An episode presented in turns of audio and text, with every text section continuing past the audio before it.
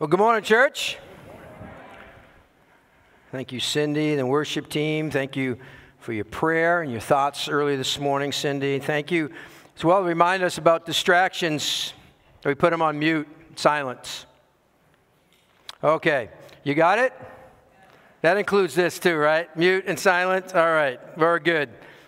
We're going to be looking at Matthew chapter 4 this morning in a moment as we check, uh, as we continue in our worship by looking at God's word this morning that continues it, doesn't interrupt it or stop it. We continue to look to God to speak to us this morning.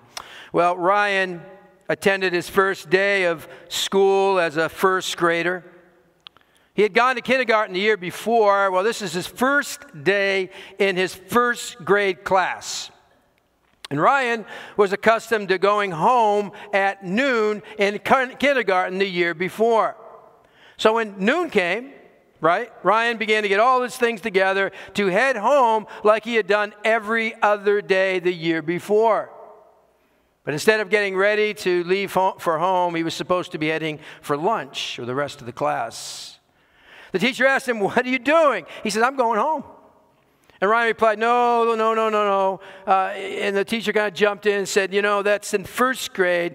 Uh, it's a little bit different. It's a little bit different than what you did last year in kindergarten. We have a longer school day. So you're going to go eat lunch now, the teacher said, and then you'll come back to the room and do some more work before you go home. Ryan looked at her in disbelief, hoping she was kidding. But convinced of her seriousness, Ryan then put his hands on his hips and demanded, Well, who on earth signed me up for this program? now, as believers, it's easy to feel a little like Ryan when we consider the Christian life. Who on earth sent me on this program? Who signed me up? Requirements seem daunting. Jesus says, If anyone come after me, he must deny himself, take up his cross, and follow me. And you go, What? As a follower of Christ, I'm, I'm called to say no to self and yes to Jesus. You want me to do what? I'm to be last and servant of all. I must love sacrificially. I must be willing to give up everything. And it isn't long before you want to say, Who on earth signed me up for this program?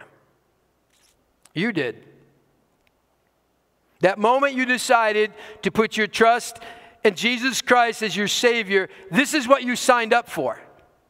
This is not to say now, I want to be clear here, that, that there are certain requirements you must fulfill before coming to Christ. Receiving Jesus as your Savior is to believe in what Jesus has done for you on the cross Accepting his sacrifice is sufficient, complete, and enough for you to be saved from the penalty of your sins. There, there, there are all these hoops that you must jump through to earn your salvation. It is a free gift of grace to be received by faith.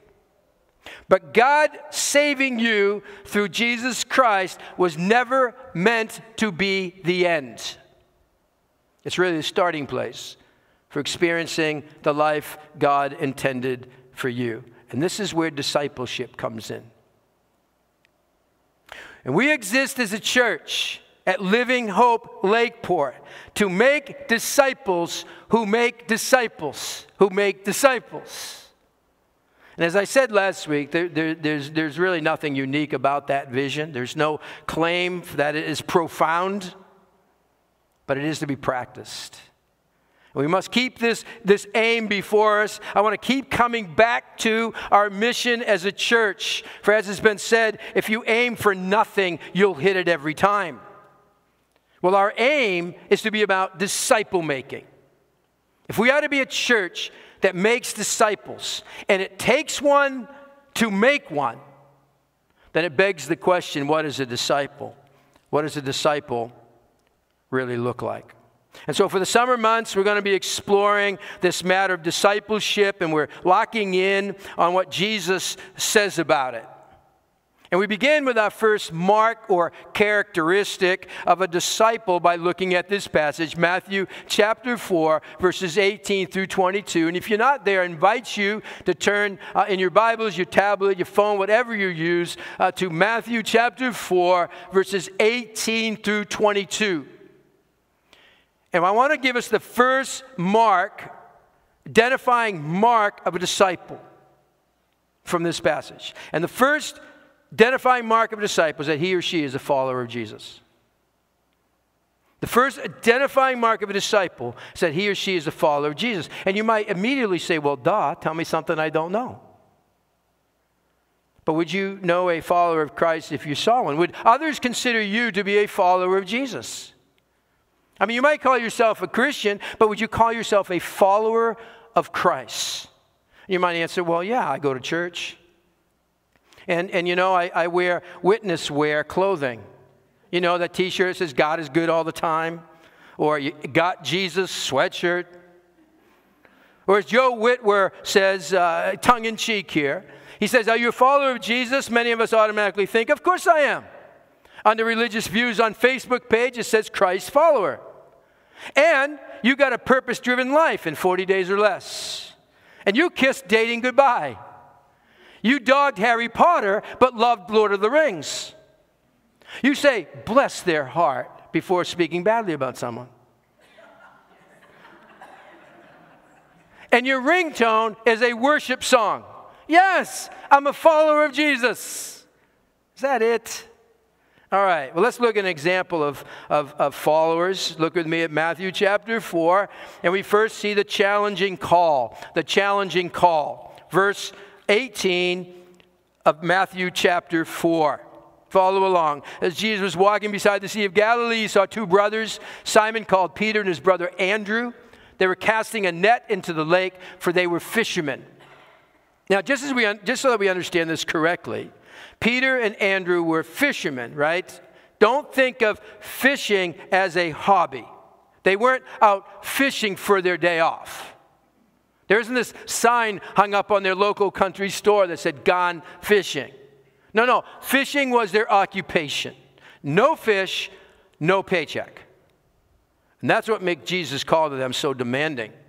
Verse 19 Come, follow me, Jesus said, and I will make you fishers of men. Come, follow me. And when Jesus used the word follow, he was literally inviting them to come here physically. Or you might say, come after him. He's saying to Peter and, and Andrew uh, here, your place is following after me. Follow me. Now, what is it about being a follower that is so difficult? Why do we struggle to be a follower? I was at the playground this past week. Don't get concerned, it wasn't, I, right. If I stop there, this is really creepy. But I was at the playground this past week with sweet Adeline, my granddaughter. All right, and she said, Papa, let's play follow the leader. That meant when she went down the slide, I was to curl up and go down that narrow slide. When she crawled through this space not fit for someone my size, I practiced contortion, yeah, and I fit myself into that small space. I had to do it. If I ever tried to go around it, she would say to me in no uncertain terms, No, Papa, follow me.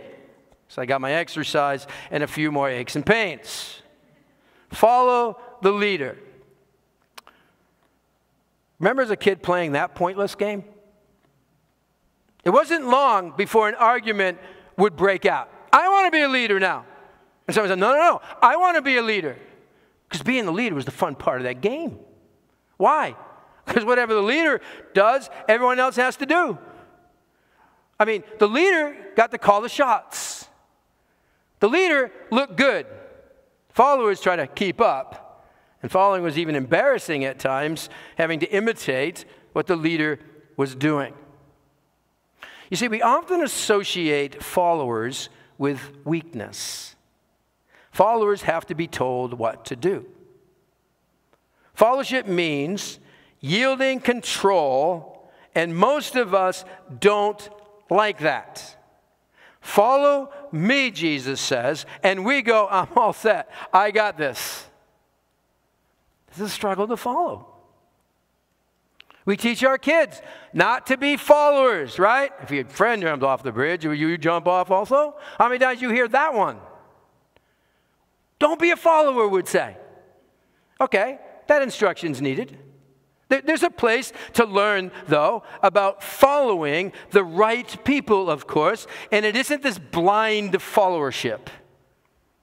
A true story of a, of a pastor who was doing a funeral for a war veteran in which the man's uh, military buddies had a role in the memorial service.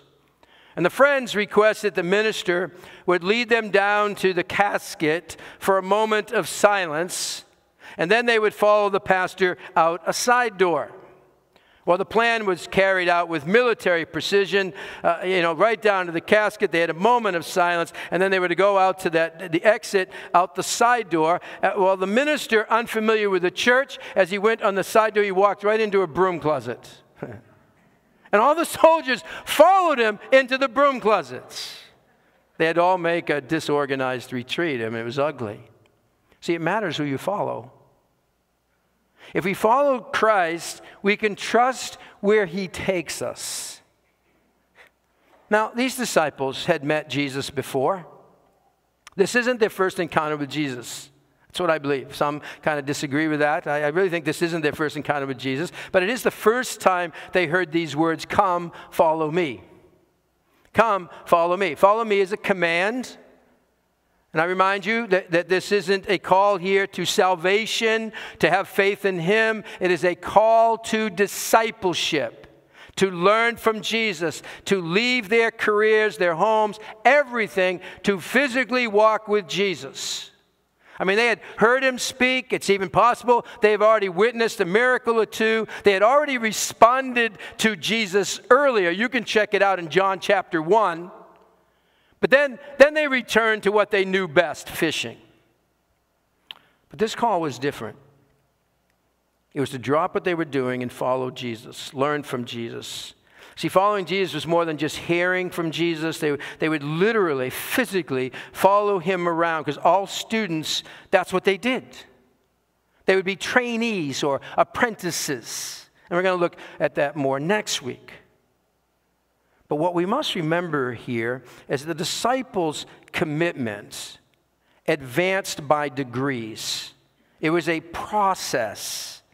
We see that along the way as they spend time with Jesus, all the way until he ascended. Their understanding grew and grew, but it all begins, though, with answering this call follow me. And this is a big ask.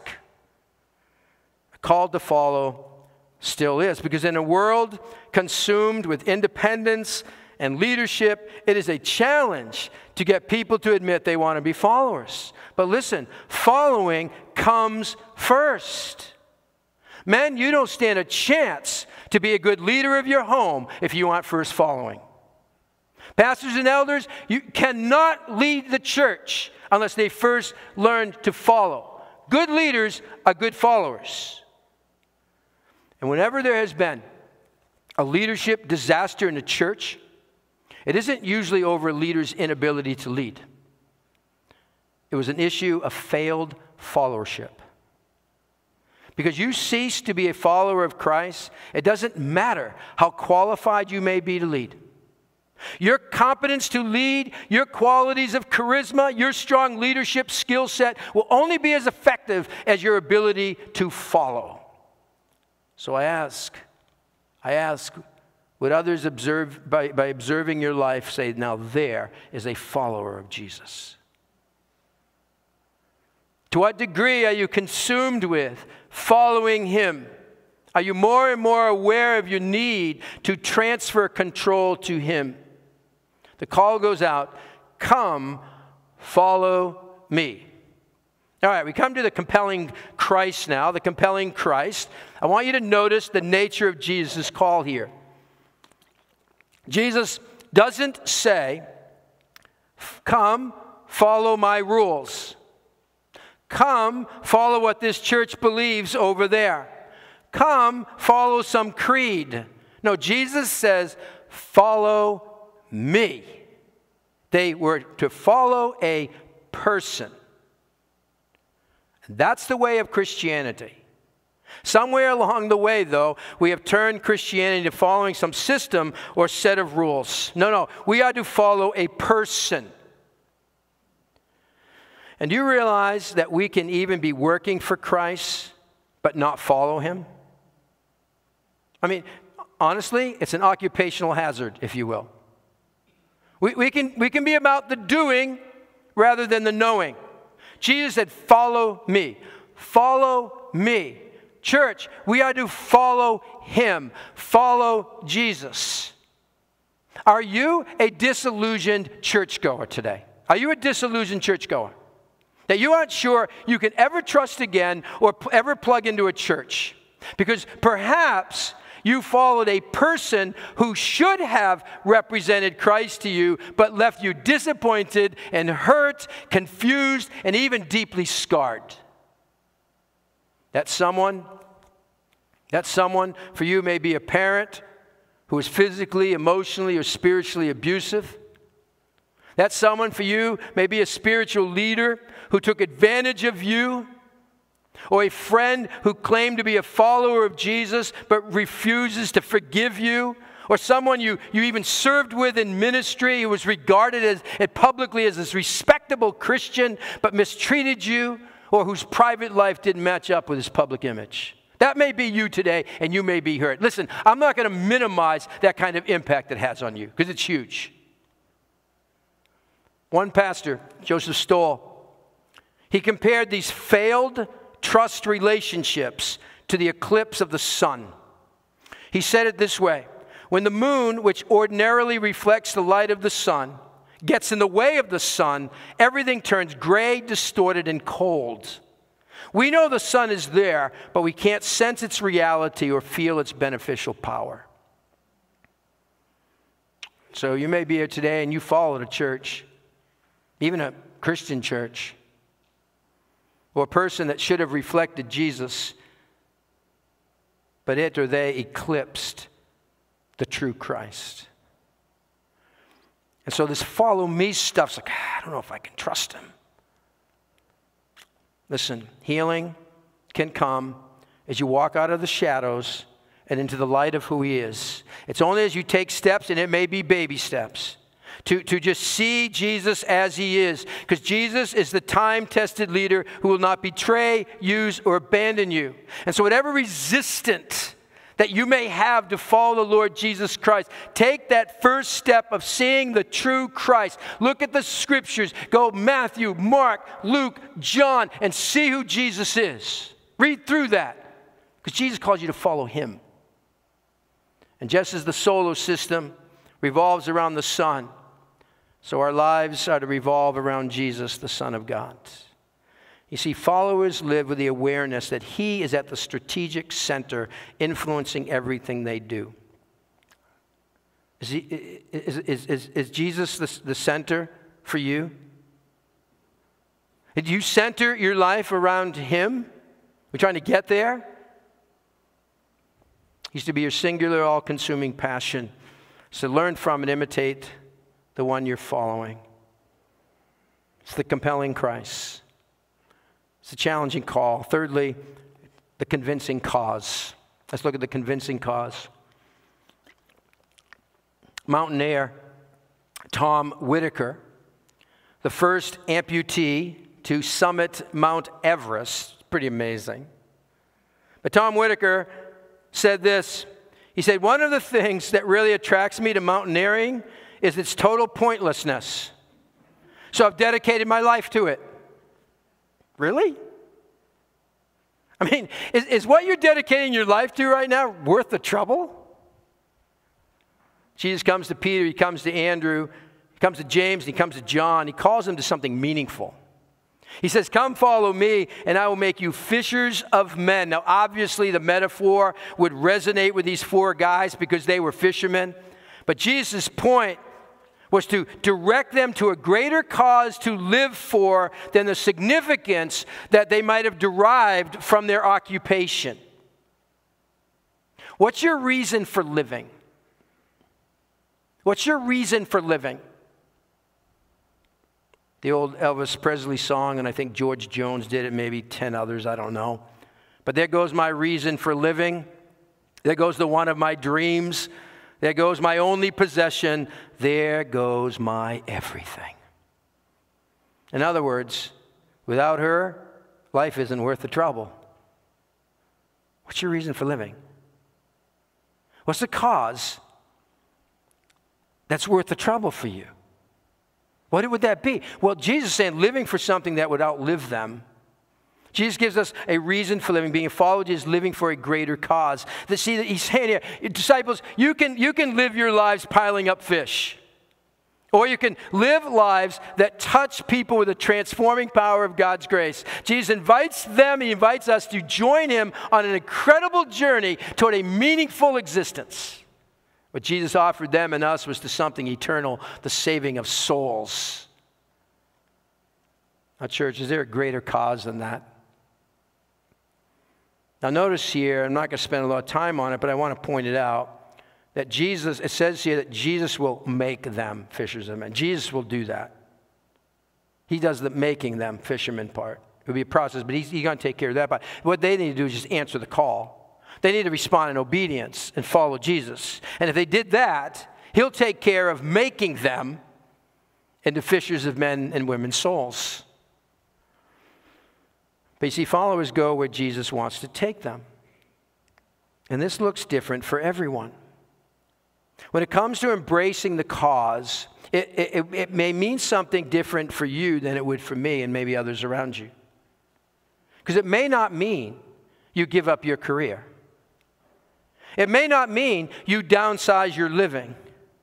It may not mean selling all your possessions or giving up your dreams or surrendering your position at work. It may not mean any of that, but it will mean radically altering your view of them. Because following Jesus and embracing his cause to see your success, see your possessions, see your property, see your dreams, see your ambitions as tools for God's glory. It's, it's to see yourself and what you have as servants to others for the cause of eternity. See, followers have a whole new way of thinking. They have a whole new way of seeing everything under their control that they have been given, so that their homes now become places where the reality of Christ is lived out. If they have children, passed on to their children. Jobs become those places to reflect Jesus Christ rather than fulfill your own self centered agendas. See, everything we hold so dear in our lives and, and, and is all there for the greater cause. Is that how you view it? And fishers of men is at odds with society's addicted uh, addiction to success, self fulfillment. It's at odds with the culture's, you know, American dream. Get all you can while you can so you can then sit on your can. That's it in a nutshell. Get all you can while you can so you can sit on your can. That's the American dream. Is that what we're living for? That's it? Well, Jesus invites these disciples to come follow him, and he promises to make them fishers of men. Now, I want you to notice their response here. Their response. Verse 20 is their response, but I'm going to pick it up in verse 19. I'm going to read verse 19 again, and then you need to follow along here. Okay, verse 19, I'm going to go right into verse 20 to see their response. Verse 19. Come, follow me, Jesus said, and I will make you fishers of men. Verse 20, their response. After they cut a deal with Jesus, they left their nets and followed him. no, not it. After they retired from their fishing careers, they would follow him. After their kids left the home, after they graduated from college, after they worked through all of their issues, after they got married, when things slow down, I'll follow him. After my business takes off, after none of that. It says at once. At once, they left their nets and followed him. At once. No conditions, no negotiations, no particulars given to them. Just follow and they trust Jesus with their lives. And so compelling were the words, Follow me, that they gave up everything to follow Christ. If you aren't uncomfortable, you may not be following Jesus. Too strong? Work it out. Work it out. But you see, the most loving thing, one of the most loving things I could do as your pastor is to call you to total commitment. And we kind of shy away from this. This isn't how we often do, always do our recruiting. Guilty. Our call sometimes goes out, it isn't really much of a commitment. You just put 20 minutes maybe over a month. That's it. That's all I, maybe just once a month serve. You can't do once every two months. And we water it down. We go bare minimum. Remember the days, and I'm not talking to good old days here, that's not what I'm going with this. But remember the days, because I do growing up in the church, when you had the same Sunday school teacher all year, and even into the summer, and then you saw them at VBS. And I'm not suggesting that that was all good. For many a man, anytime the church was open, they had to be there. But my, have things changed. Some for the good, some not for the good. Hear me on that. I don't want to confuse attendance at church and serving with a commitment to Christ. We can be so busy at church at the neglect of our families and other commitments and even our own souls. So, my point isn't to say the more active you are in the church, the more spiritual you are. It's not what I'm saying. My point is, though, is we have an unhealthy value of convenience. Convenience. Let's be honest. There was an elderly woman who lived way back in the hills of North Carolina, and she operated this little old country store. And it just so happened that this old store had a creek that ran behind it, and it was just a tiny creek, and there were not any fish in it, no fish at all.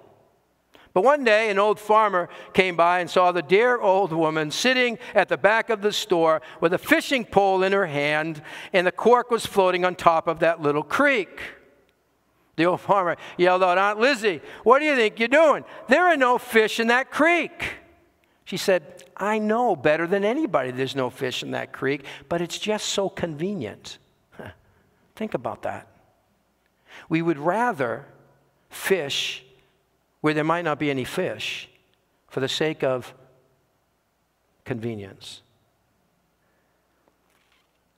How often do we continue to do what we do for no apparent reason other than it's convenient? As the late Haddon Robinson put it, many people don't want to make good decisions, they want to make painless ones. Convicting. In a world in which we are inundated with choices, we struggle to commit to the right things because we demand options. A passenger was on a long flight overseas. The flight attendant came down and asked him, this passenger, if he would like to have dinner. What are my choices? The passenger asked. Yes or no? The flight attendant answered. Yes or no? Jesus comes and he says, Follow me. I'll make you fishers of men. What are my choices? Yes or no? God comes and you say, Do you want to serve me? Your answer What are my choices? Yes or no? There are only two choices. We want to add a third choice. We don't say, Yes, Lord. Often we say, Yes, Lord, but. Right?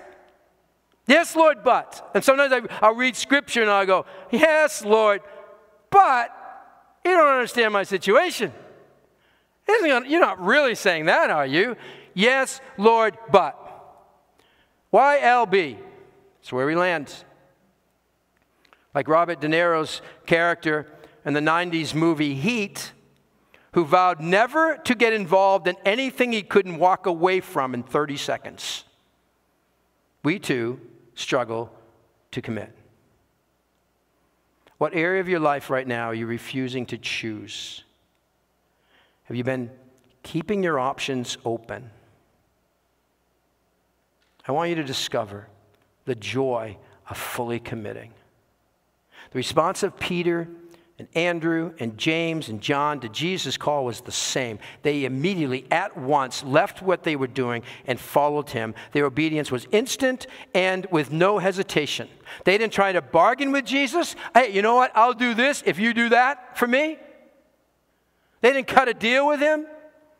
With little knowledge of Jesus or what it would cost them, they followed.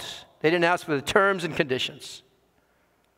They, they, they gave up much to follow Jesus. And we're going to see in a passage toward the end of the series in, in Matthew uh, 19 27, where Peter speaks of the magnitude of what he and the others gave up following Jesus. And so this series is going to talk about the cost of discipleship. But for starters, I simply ask this Are you, am I, a true follower of Jesus? And before I give you a quote, I just want to mention this. The follow me in this setting had a special physical meaning in the presence of Jesus' physical body when he was on the earth. Yes. So the call now still goes out follow me. And Jesus, follow Jesus, his words, his teachings, the scriptures. Are we following Jesus? Pastor Kyle Idleman writes that in today's churches, it may seem like there are many followers of Jesus, but if they were honestly to define the relationship they have with Him, I'm not sure it would be accurate to describe them as followers. It seems to me that there's a more suitable word to describe them. He goes on. They are not followers of Jesus, they are fans of Jesus.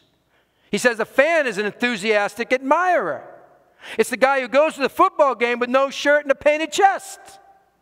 He sits in the stands, he yells and cheers, but nothing's really required of him. There's no sacrifice he has to make. Hmm. Jesus isn't looking for fans, he's looking for followers, for disciples. He's looking for participants, not spectators. You follower, fan, or are you in that? Well, Jesus comes to you and he says, Come follow me, and I'll make you fishers of men. Your response? At once? Yes, Lord, but after I. Well, you're ready to go. You're ready to go from fan to follower. Because of a uh, peculiarity in professional hockey, the fate of the Chicago Blackhawks in their game against the Winnipeg Jets was decided by a fan who was called into emergency goalie service. Scott Foster. Scott Foster, he's a 36 year old accountant, hadn't played a hockey game against serious competition in over a decade. But because of his background as a goalie for Western Michigan University, he'd been designated as an emergency goalie, which is an honor that usually just results in free food in the press box. But when rookie goalie Collin Delia, himself substituting for the regular injured goalie Anton Forsberg, so you have the backup goalie and starter both injured. Well, in the third period, Foster was called into service. No longer a fan, Foster literally walked down from the stands, put on his gear, and took the ice. Foster said, the initial shock happened when I had to dress, and then I think you kind of black out after that. I don't think I heard anything other than put your helmet on. Whatever mental zone Foster enters, he took the ice. It was effective. He stopped all seven shots attempted in that third period, earned the team belt, which was an honor reserved for the game's best player. And he set social media ablaze with tweets and posts from fans and analysts who could not believe he had never played professionally before. Listen, God has something for you, He has something for me. He calls us to follow Him. Jesus taps you on the shoulder and He asks, You ready to go? How do you respond? How do you respond? Let's pray. Lord, our response in song which is a prayer of desire, is a very familiar hymn, I Surrender All. And yet, if we're honest, at times it's really, I surrender some. I give you this. Don't touch this. And we understand it's a process. But I pray that as we, we sing this, our desire is to, is to express to you that we're all in. They're surrendering all to you, and that you take us where you want to take us, and we'll follow your lead. Speak to us from this passage, from our words this morning. As we make that application to our lives, I pray in Jesus' name. Amen.